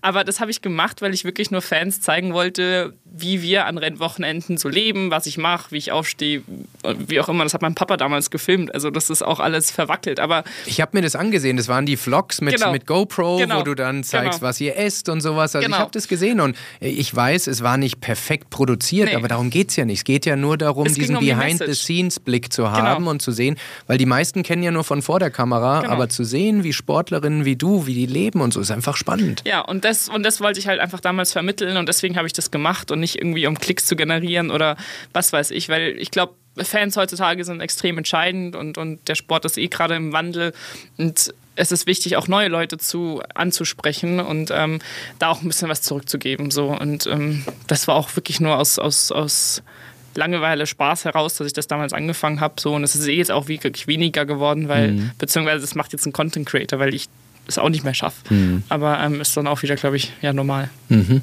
Ich würde nochmal das Thema gerne wechseln, Sophia, und zwar auf etwas, was Sportler und Sportlerinnen viel besser verstanden haben als Menschen, die zum Beispiel in der Wirtschaft äh, Höchstleistung bringen. Und das ist das Thema Erholung, Pausen machen, Regeneration.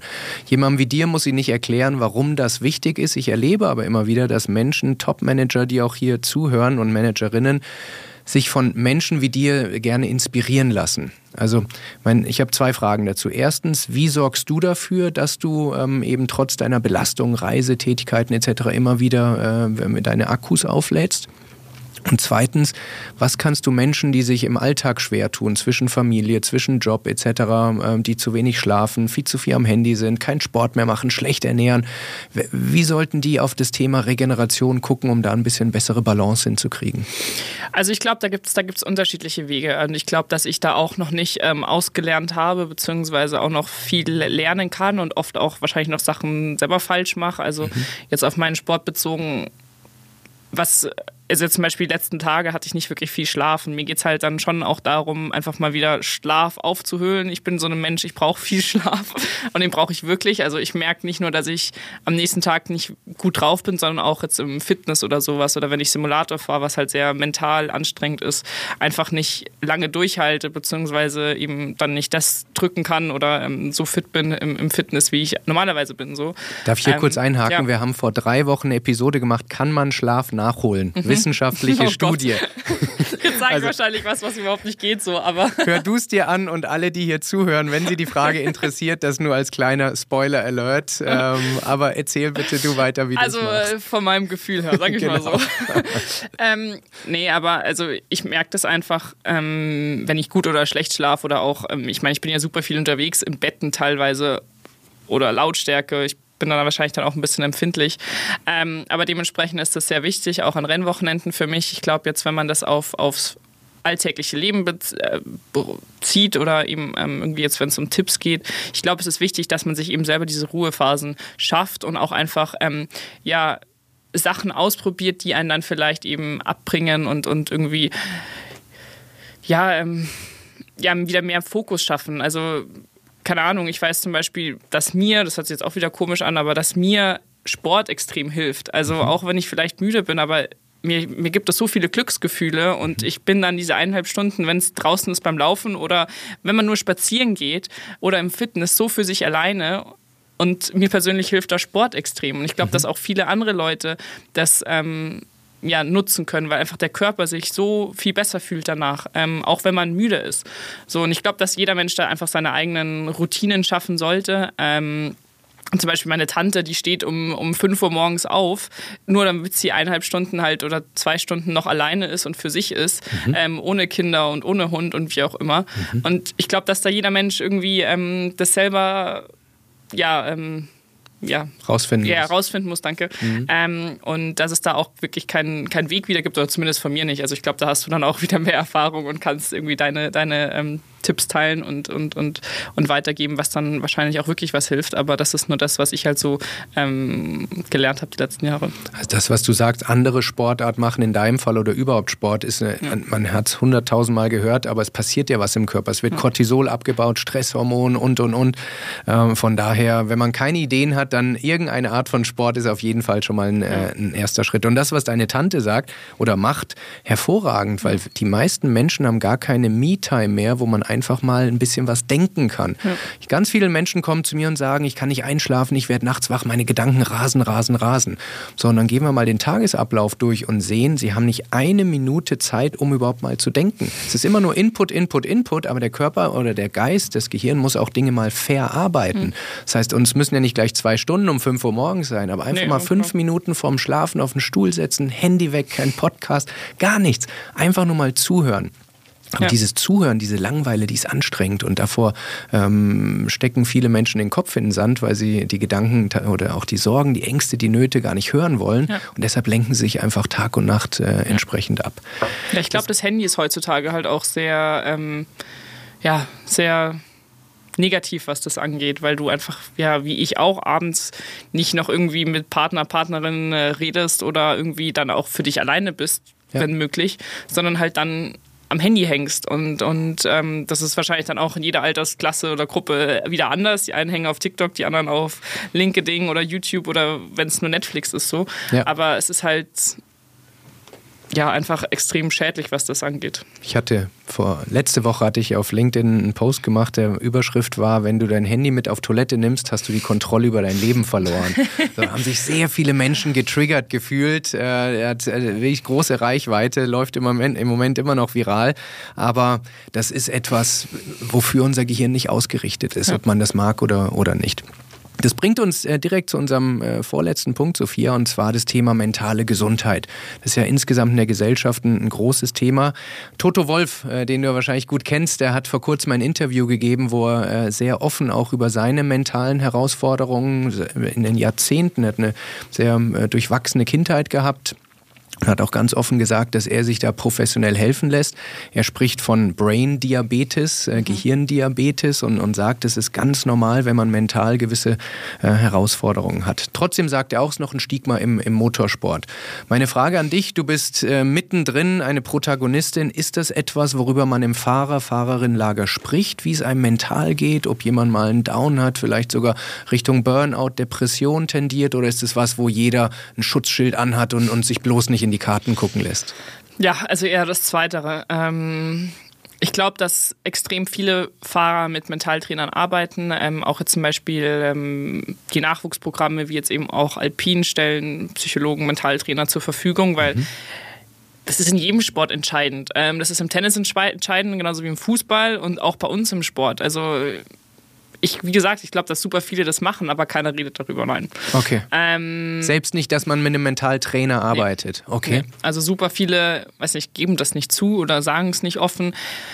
Ich weiß nicht warum. Ähm, ich glaube, dass einfach bei uns im Sport sind alles Alpha-Tiere. Wir sind alle irgendwie, wir haben alle riesen Egos, wenn es um den Sport geht und mhm. viele auch abseits. Also ähm, es gibt da schon harte Nüsse, sagen wir es mal so. Mhm. Ähm, und ich glaube, wenn du, und ich glaube, bei uns im Sport sind Mentaltrainer, Psychologen, wenn man das kommuniziert, dann ist es noch, da wird, da gibt man so eine Schwäche irgendwie zu. Oder mhm. ich glaube, das ist so bei uns im Sport ein bisschen das Problem, ähm, warum das nicht offen angesprochen wird, weil eigentlich ist es ganz normal. Jeder, mhm. jeder Sportler, jeder Leistungssportler arbeitet irgendwann mit einem Mentaltrainer und, und, und, und mental ist, glaube ich, ah, ich weiß nicht, ob entscheidender, aber ab einem gewissen Punkt hast du eine gewisse körperliche Fitness und du kannst es und du bist dabei. Aber ich glaube, das Mentale, wie du an Rennen rangehst, wie du dich im Vorhinein darauf vorbereitest, wie du die letzten zehn Minuten an was du denkst und auch wie du im, im Auto lässt du dich von, wenn du jetzt überholt wirst oder einen Fehler machst, lässt du dich davon unterkriegen ähm, oder und, lässt, und machst noch mehr Fehler oder bist du genau andersrum und sagst, okay, gut, ich bleib calm und, und mach einfach mein Ding weiter oder übertreibst du und versuchst dann Harakiri-Manöver, die sowieso nicht gehen. So. Also, mhm. Und das ist wirklich so lustig, weil im, im, im Gut, umso älter du wirst, umso höher du kommst. Jetzt sage ich mal, Formel 1 ist das alles ein bisschen anders, wobei auch da siehst du es. Aber jetzt zum Beispiel bei uns im Nachwuchsbereich, in der Formel 3, Formel 4 noch extremer, wo 15-Jährige im Kreis fahren, da siehst du halt wirklich, wie unterschiedlich mental Fahrer, also wie mental unterschiedlich Fahrer sind. Und, mhm. Inwiefern? Ähm, ja, einfach durch so Manöver im Rennen. Mhm. Hitzköpfe versus. Ja, genau, genau. Mhm. Also bleibst du ruhig oder übertreibst du es komplett, wo jeder nur einen Kopf schüttelt, weil es einfach nicht funktioniert.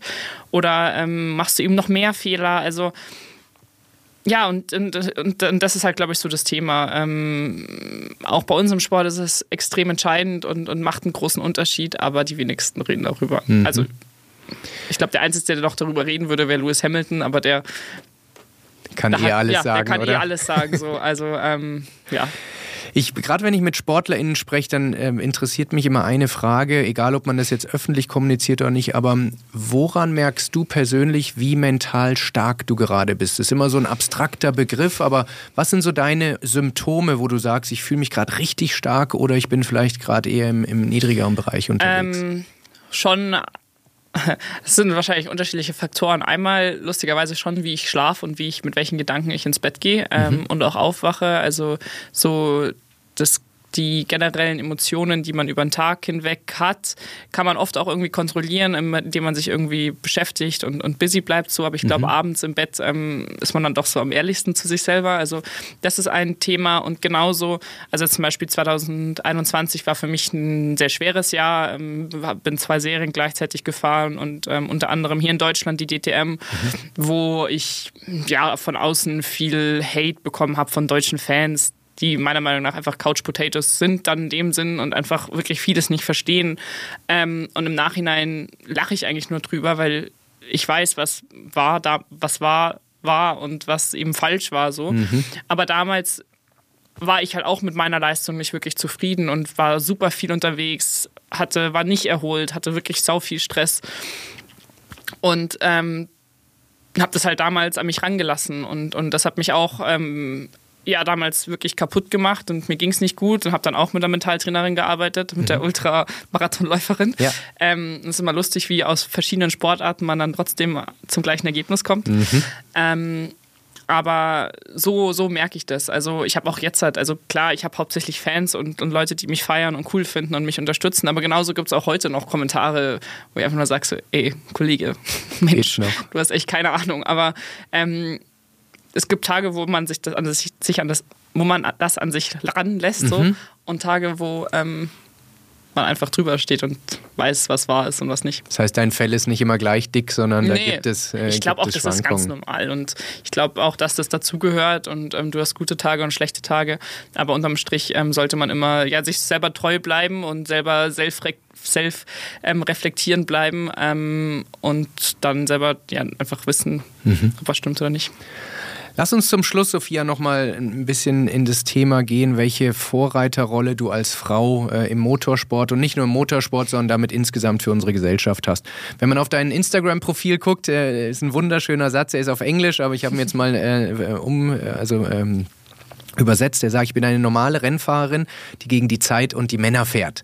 Ja. So, äh, ein bisschen ironisch wahrscheinlich, weil normal ist, ist nichts, wie wir heute lernen äh, konnten. Ähm, Motorsportler und damit auch Männer verlieren typischerweise nicht sehr gerne, ähm, wie jede Sportlerin, die das professionell macht. Aber ist deine Erfahrung, dass Männer gegen dich noch ungerner verlieren? Ich weiß nicht, ob das Deutsch ist, ja. aber du weißt, ja, was ich, ich weiß, meine. Ähm, oder ist es egal?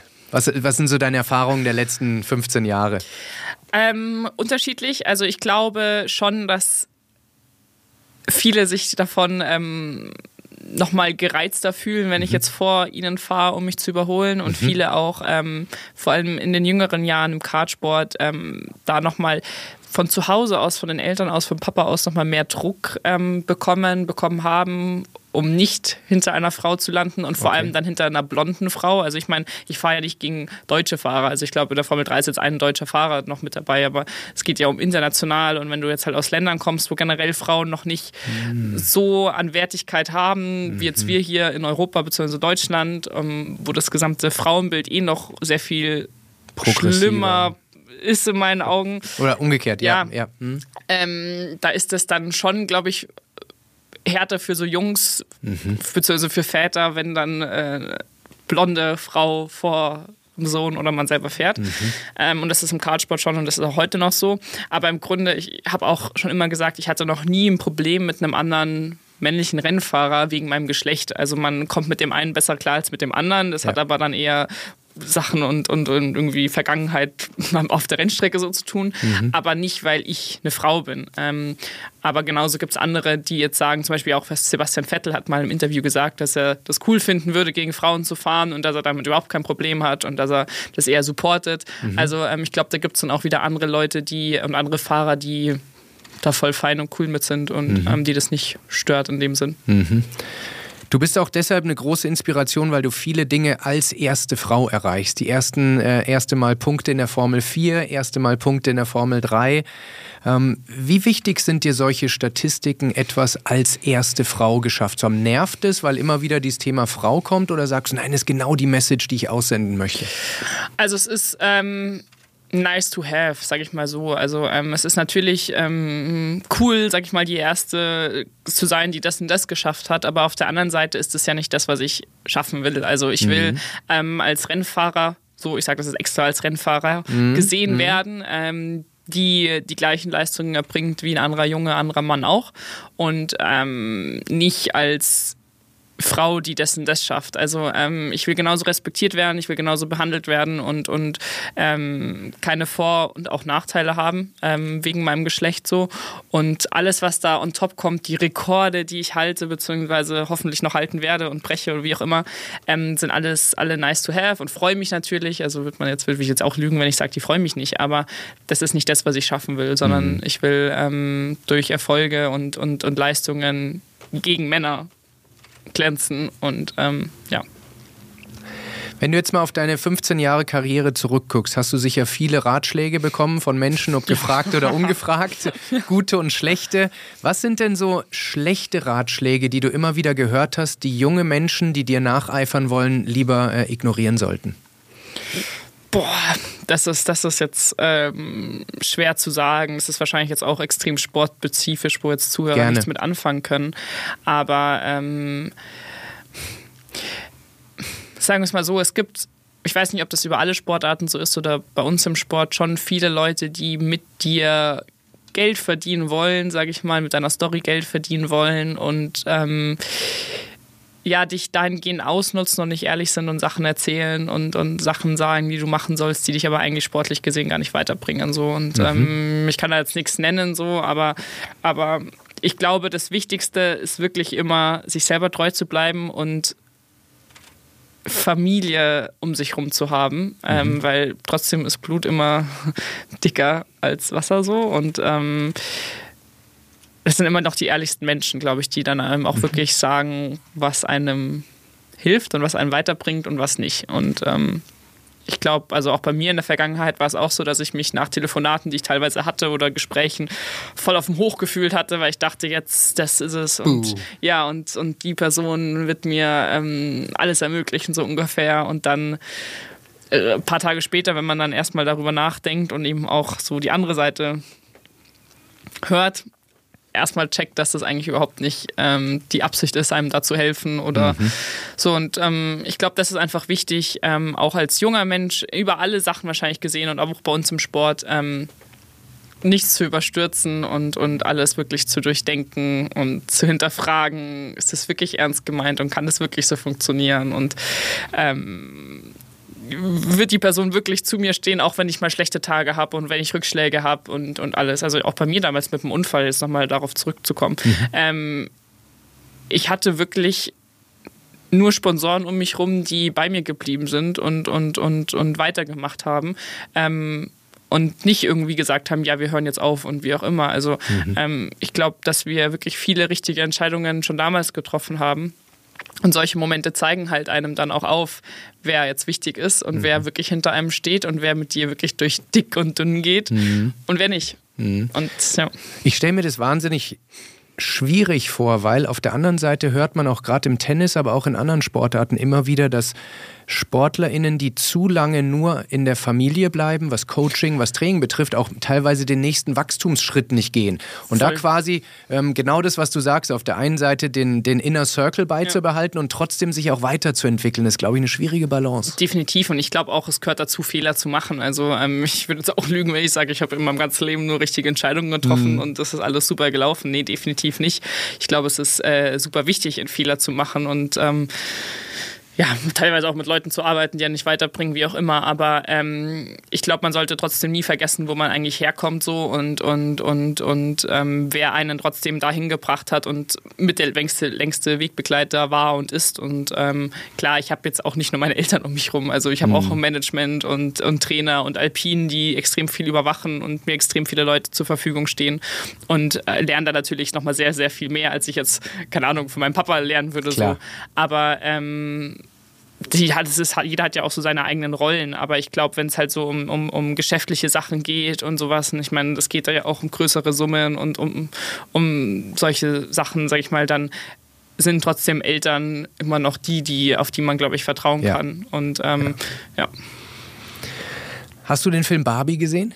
Nein, Nein. Nicht. Nein, okay. Nicht. Also ist ein ich möchte die Frage trotzdem stellen, weil ich finde es ein fantastischer Film. Ja. Also hat mich völlig überrascht. Man okay. denkt, okay, irgendwie so ein bisschen Mädchenfilm, aber es ist ein wahnsinnig starker gesellschaftskritischer Film. So mhm. empfinde ich es zumindest. Mhm. Auch da gibt es verschiedene. Ähm, also wenn du mal äh, irgendwo ja. auf dem Flug ich Zeit hast. Ihn, ich wollte ihn anschauen dann, damals im Kino, aber hatte die Zeit leider nicht. Ja, so. Aber stell dir mal vor, dieser Barbie-Film hat jetzt die Free-TV-Premiere auf RTL oder Pro7 oder sowas. Und dann gibt es ja direkt bevor der Film losgeht, gibt es immer noch so einen, nur noch einen Spot, 30 Sekunden. So, und wenn du jetzt die Zeit hättest in diesen 30 Sekunden, zu allen Zuhörerinnen, es sind Millionen von jungen Mädchen, die Träume, die Ziele haben, die Ambitionen haben. Was würdest du ihnen in diesen 30 Sekunden sagen wollen? Dass man immer an sich glauben sollte, dass man wirklich nur einmal lebt, so komisch das auch klingt, mhm. aber ähm, man lebt nur einmal und man sollte das machen, was einen am meisten erfüllt und was einen glücklich macht und ähm, worauf man wirklich Bock hat. So. Und ähm, das kann natürlich Sport sein, aber das kann auch, keine Ahnung, Friseuse, Kindergärtnerin, äh, Unternehmensberatung, also ich meine, es gibt ja 100 Millionen Jobs, keine Ahnung, ja. sein, aber ähm, man sollte natürlich auch auf andere Leute hören, die, was die einem raten, sowas, aber ich glaube, man muss für sich selber entscheiden, was will man aus seinem Leben machen und was macht mich glücklich und was will ich erleben und was will ich nicht erleben und mit wem will ich mich ähm, unterhalten und mit wem nicht. Und ähm, ja, ich, ich glaube, dass man sich heutzutage, dass viele junge Menschen sich viel zu viel beeinflussen lassen und diese Fake-Welt leider durch Social Media ähm, ja, dahin träumen, aber eigentlich überhaupt nicht wissen, wie sie dahin kommen. Und, und ähm, das Wichtigste ist immer noch Ausbildung. Also ich bin immer noch davon überzeugt. Also ich habe mich zwar damals auch nie verstanden als kleines Kind beziehungsweise Jugendliche, wieso meine Eltern mich so ähm, pushen, mein Abi fertig zu machen. Mhm. Aber es ist das Wichtigste, ob man dann studiert oder nicht, das ist dann wieder was ganz was anderes. Aber ähm, Schulabschluss ist entscheidend und ähm, was ich halt super wichtig fände oder was mir halt einfach im Herzen liegt, ist, dass Eltern, und das ist jetzt gar nicht mal auf Kinder bezogen, sondern Eltern, Väter und Mütter, mit ihren Töchtern auch mal eben auf eine Kartbahn gehen und nicht nur mit ihren Jungs. Also ähm, das finde ich halt traurig, dass es heutzutage wirklich immer noch diese Rollenbilder gibt, diese stereotypischen Rollenbilder, dass Jungs Fußball spielen, Kart fahren, keine Ahnung, Basketball spielen und Mädchen reiten, Ballett machen und tanzen oder mhm. sowas. Ähm, dass man da einfach vielleicht mal ein bisschen umdenkt und auch mal die Tochter mitnimmt und ähm, da auch die Chancen gibt. Und dann wäre ich schon sehr happy, weil ich glaube, dass es immer Eltern sind, die einen ja dahin leiten mhm. und nicht immer Kinder. Und ähm, ja, und, und dass einfach der Motorsport wieder so ein bisschen mehr Interesse mhm. bekommt. Ähm, genau. Sehr, sehr cool. Vielen Dank. Letzte Frage, Sophia, die ich jedem Gast und jeder Gästin stelle. Wenn du auf das Auf und Ab deines Lebens bisher guckst, mhm. was ist die wichtigste Erkenntnis für dich daraus? Niemals aufzugeben, sondern immer weiterzumachen. Und ähm, dass auch die Downphasen bzw. die negativen Tage, die schweren Tage teilweise sogar entscheidender sind und wichtiger sind und dazugehören, ähm, um dich dann eben wieder nach oben zu bringen und, und oben umso mehr Glücksgefühle zu haben und die Ziele zu erreichen, die man sich selber steckt. Und das sind, wie gesagt, nicht immer diese großen Ziele, die jeder sieht, sondern teilweise auch kleine Ziele, wenn man ja, im Fitnessstudio ähm, mehr drücken kann oder eben ähm, einfach einen positiven Tag hatte. Vielen Dank. Und was für dich das Fitnessstudio ist, sind für andere im übertragenen genau. Sinne. Es geht eben um die kleinen Schritte. Genau. Sophia, vielen, vielen Dank. Ich weiß, dein Kalender ist extrem vollgefüllt. Wir haben uns Danke sehr geehrt dir. gefühlt, dass du äh, gekommen bist. Wir werden alle deine Channels verlinken. Wir werden die Doku auf RTL Plus Super. verlinken. Das, und ich kann wirklich empfehlen, folgt Sophia. Und das sage ich nicht, weil sie vor mir sitzt, sondern es ist wirklich inspirierend zu, wie du, du zeigst Menschen, dass sehr, sehr viel möglich ist. Es ist nicht alles möglich. Das heißt immer, alles ist erreichbar, aber sehr, sehr viel mehr, als ja. die meisten von uns äh, für möglich halten. Und wenn man Rollenvorbilder wie du hat, dann fällt es einem einfacher, dahin zu kommen. Deshalb vielen Dank und dir alles Gute. Ich sag danke. Ich weiß nicht, wie es euch geht, aber immer wenn ich mit SportlerInnen, mit Spitzensportlerinnen äh, spreche, dann empfinde ich ein ganz besonderes Gefühl von Inspiration, von, von Emotionen, äh, weil sie uns immer wieder zeigen, dass einfach so viel mehr möglich ist, als wir eigentlich glauben. Äh, und da ist auch Sophia äh, wieder ein wunderbares Beispiel. Sie hat ihre Rückschläge gehabt äh, mit äh, ihrem Unfall, mit viel Kritik auch, mit diesem Stigma, dass Frauen es in einer männerdominierten Motorsportwelt nicht erreichen können können.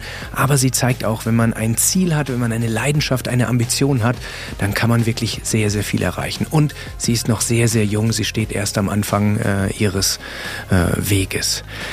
Wenn dir diese Episode auch so gut gefallen hat, äh, wie sie mir gefallen hat, dann würde ich mich richtig freuen, wenn du ähm, dieser äh, ähm, Podcast-Show auf und ab auf Apple und oder Spotify folgst, damit du keine der weiteren äh, Folgen verpasst.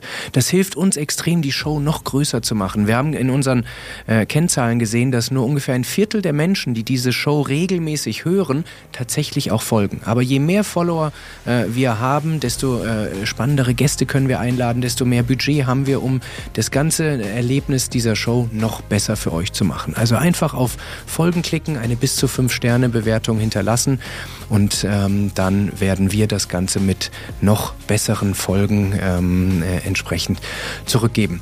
Wenn du Feedback hast, Kommentare, Themenwünsche, Ideen, wen wir in unsere Show einladen könnten, dann mach das bitte in den Kommentaren auf YouTube. Hier, äh, da gibt es jede Folge auch als Video so dass du auch äh, weißt, wie die Gäste aussehen, ähm, wenn äh, ich mit ihnen spreche.